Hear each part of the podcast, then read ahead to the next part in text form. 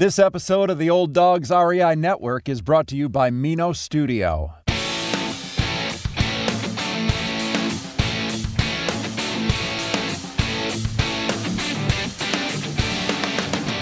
Welcome to the Old Dogs R E I Network, where cash flow is king. Real estate investing, the means, so you can enjoy your retirement dreams. This is the show where we cut right to the chase. No sales pitch, no long monologues, just simple how-to real estate investing advice, so you can earn the passive income you need to enjoy your retirement today. And now, your host and chief old dog, Bill Manassero. Hello? Old Dogs, and welcome to Fun Facts Friday. This is our once a week, only on Friday show, where we have special episodes not featuring guests, where I will share tricks, tips, terminology, and techniques that will help skyrocket you to real estate investing success. Today's topic is effective real estate investing strategies for today's volatile economy. But before we get started, hey, I'd just like to touch base with you guys and see how you are doing. As you may know from last show here, I have been in Southern California here. Um, big events happening. Just had a beautiful, beautiful grandchild born uh, to my daughter, Ariana. Her name is Selah Monet. And she is just the most beautiful kid. Oh my gosh, what a what a blessing. Um, and, okay, not only am I here for that amazing, monumentous event, but I'm also here because my son Elijah is getting married to his high school sweetheart named Eileen. And this is like so exciting. It just has been an amazing trip, a fun, wonderful blessing of a trip. Um, just spending time with the family and uh, seeing these incredible things happening that are just, uh, anyway, I just, uh, I'm, I'm beside myself here. So, so uh, if I sound like I'm off, it's probably because uh, one, I'm using the speaker that's built into my laptop, which probably isn't all that great quality wise.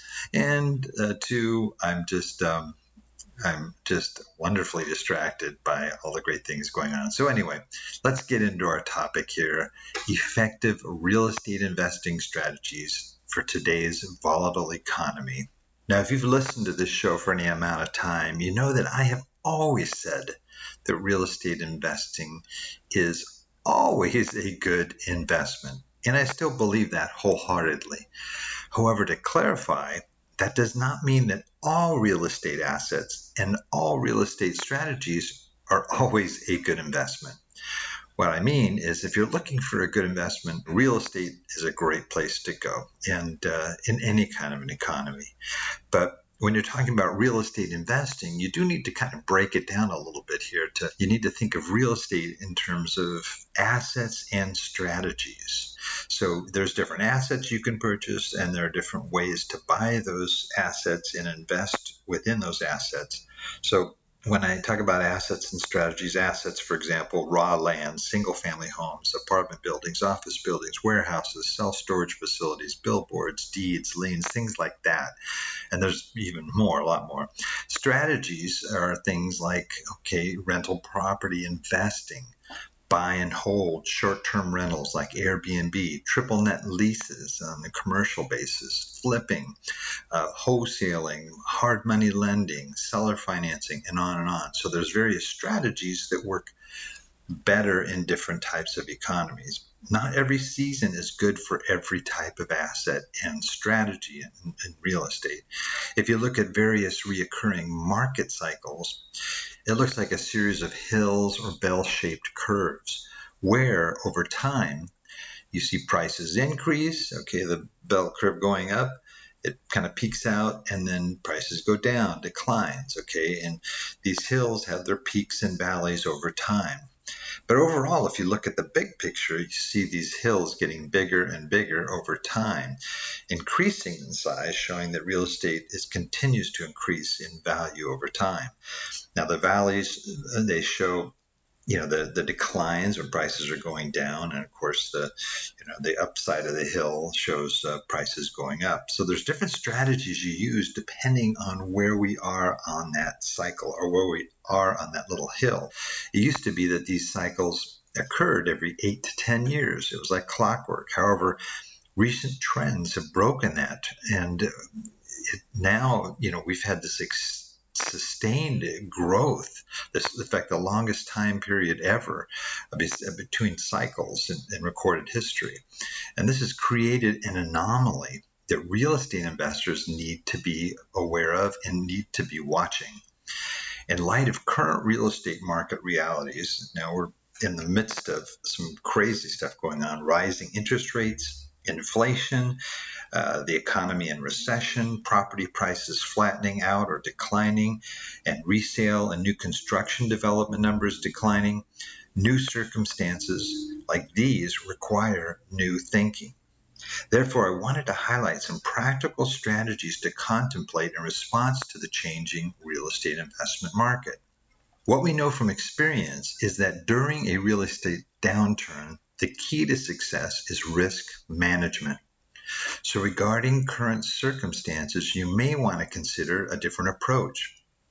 For example, trading potential upside profit to reduce downside risk.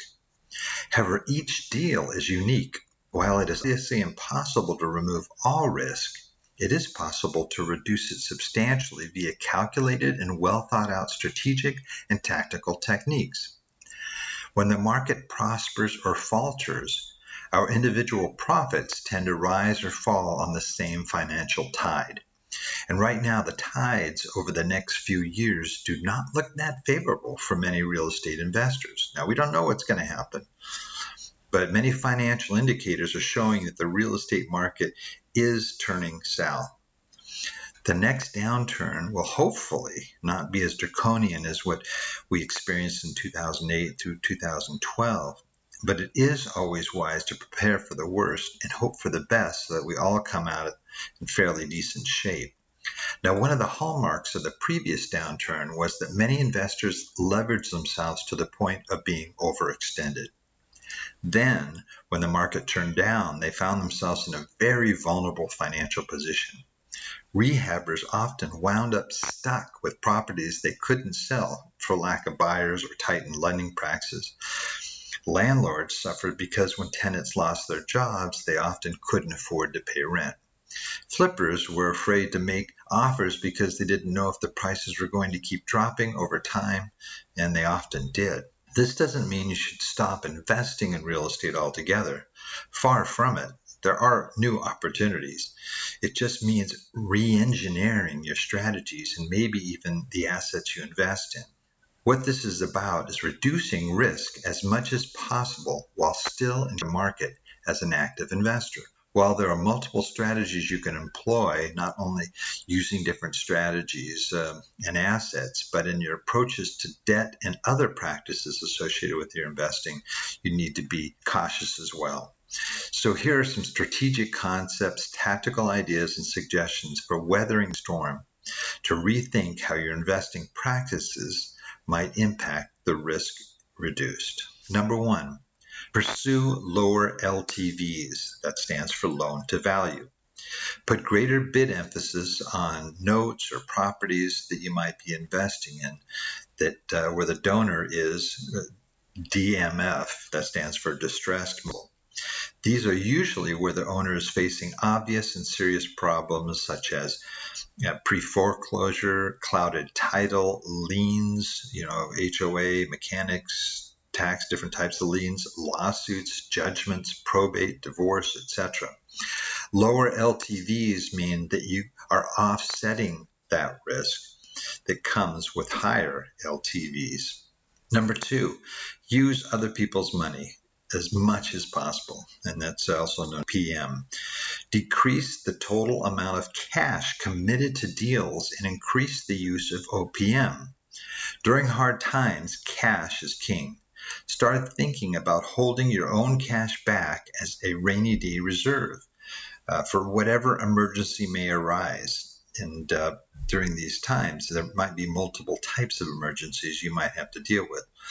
Now, O P M can include private debt or private equity, joint venture deals, subject to funding, seller financing, and seeking out investor-friendly sources who will provide one hundred percent of your funding needs so that you can hold on to your precious cash.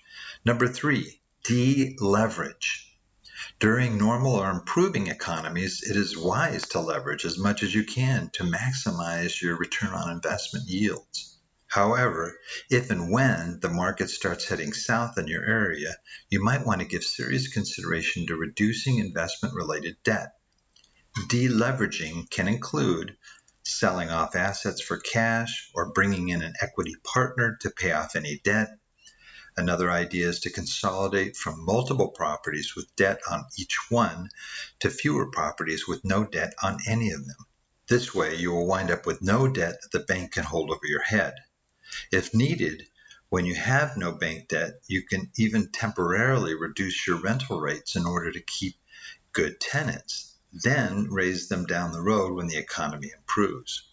Number four, switch from property-related rehab or property flips to wholesale note flips. Notes take less time. You, you make your profit faster, they reduce your risk, and you can do more deals in a shorter period of time.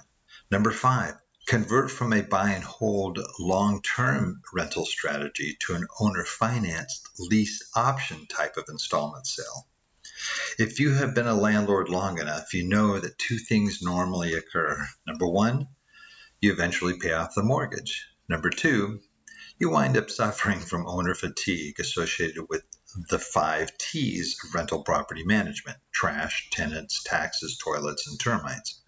For example, say you have a rental property long enough that you own it free and clear, and you're getting up in years, and you've decided to sell out. When you do a lease option purchase, the buyer or leaser deals with all maintenance and repairs as issues, so you're not having to run out, uh, unclog toilets, and so forth. Okay, with the with the lease option type of a deal, they also do improvements to the property at their cost, not yours.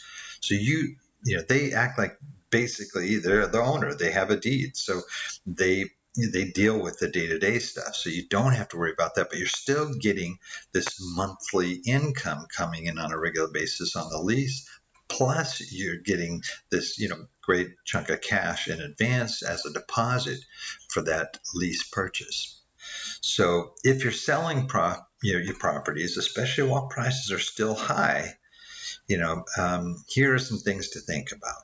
Avoid selling your property for all cash. Okay, even though it's great to have the cash on hand as opportunities will present themselves, okay, instead of doing that, you can lower your tax burden via this type of an installment sale by offering seller financing. You get a good sized down payment to start with, okay, followed by monthly payments spread over many years. You're essentially acting as the bank. You receive a first position note deed. The buyer receives the deed to the property as well. Obviously, before undertaking such a sale, it is strongly recommended that you enlist advice from your tax, legal, and real estate professionals who can help you to get the best deal possible for yourself and to make sure that you have legally set this up right. The advantages of taking back a note via seller financing include limiting your tax liability, uh, maintaining needed cash flow via the monthly payments, right? So you still got your cash flow coming in. The down payment you receive may in fact be tax-free to you as the result of A T B, adjusted tax basis. This can be accomplished by carefully adjusting the amount of the down payment money received to roughly equal how much money you have put into the property. And also potentially higher selling price is uh, another benefit here. I mean, because this person may not qualify for a regular loan, for example, so they might be willing to pay a premium price for the property just to get into it and eventually own it. Now, by making it easier for buyers to purchase a property via seller financing, this can serve to increase the pool of available buyers which in turn can result in a higher overall selling price for the property. So you can get competitive with it. And, you know, as there are bidding wars go, still going on, but, but a lot less frequently, um, you might be able to get that higher selling price. So these these tips that I've just presented to you, all of them in terms of strategies and, and approaches here during this economy. This is by no means a comprehensive list of strategies you can employ during difficult times, but hopefully it will give you some ideas and approaches for consideration. I'm also going to include in my show notes some additional links to some of our previous podcasts and blog articles highlighting strategies some of my guests have employed during difficult times that help them not only reduce risk, but to come out significantly ahead in terms of profit. And uh, those links will be in our show notes. Well, that's it for today. Please note, Old Dog listeners, everything presented here today, including links, can be accessed in our detailed show notes in the Old Dogs website at olddogsreinetwork.com forward slash blog. And you're going to look for the episode entitled Effective Real Estate Investing Strategies for Today's Volatile Economy. Remember, cash flow is king and real estate investing the means. Until next time, keep moving forward and may God bless. Thank you very much for visiting the Old Dogs R E I Network. We would greatly appreciate if you would stop by iTunes and let us know what you think of the show. We would love if you could subscribe to the podcast, give us a five-star rating, and write a review. The more ratings and reviews we receive, the more visible the podcast will be to others. Thank you.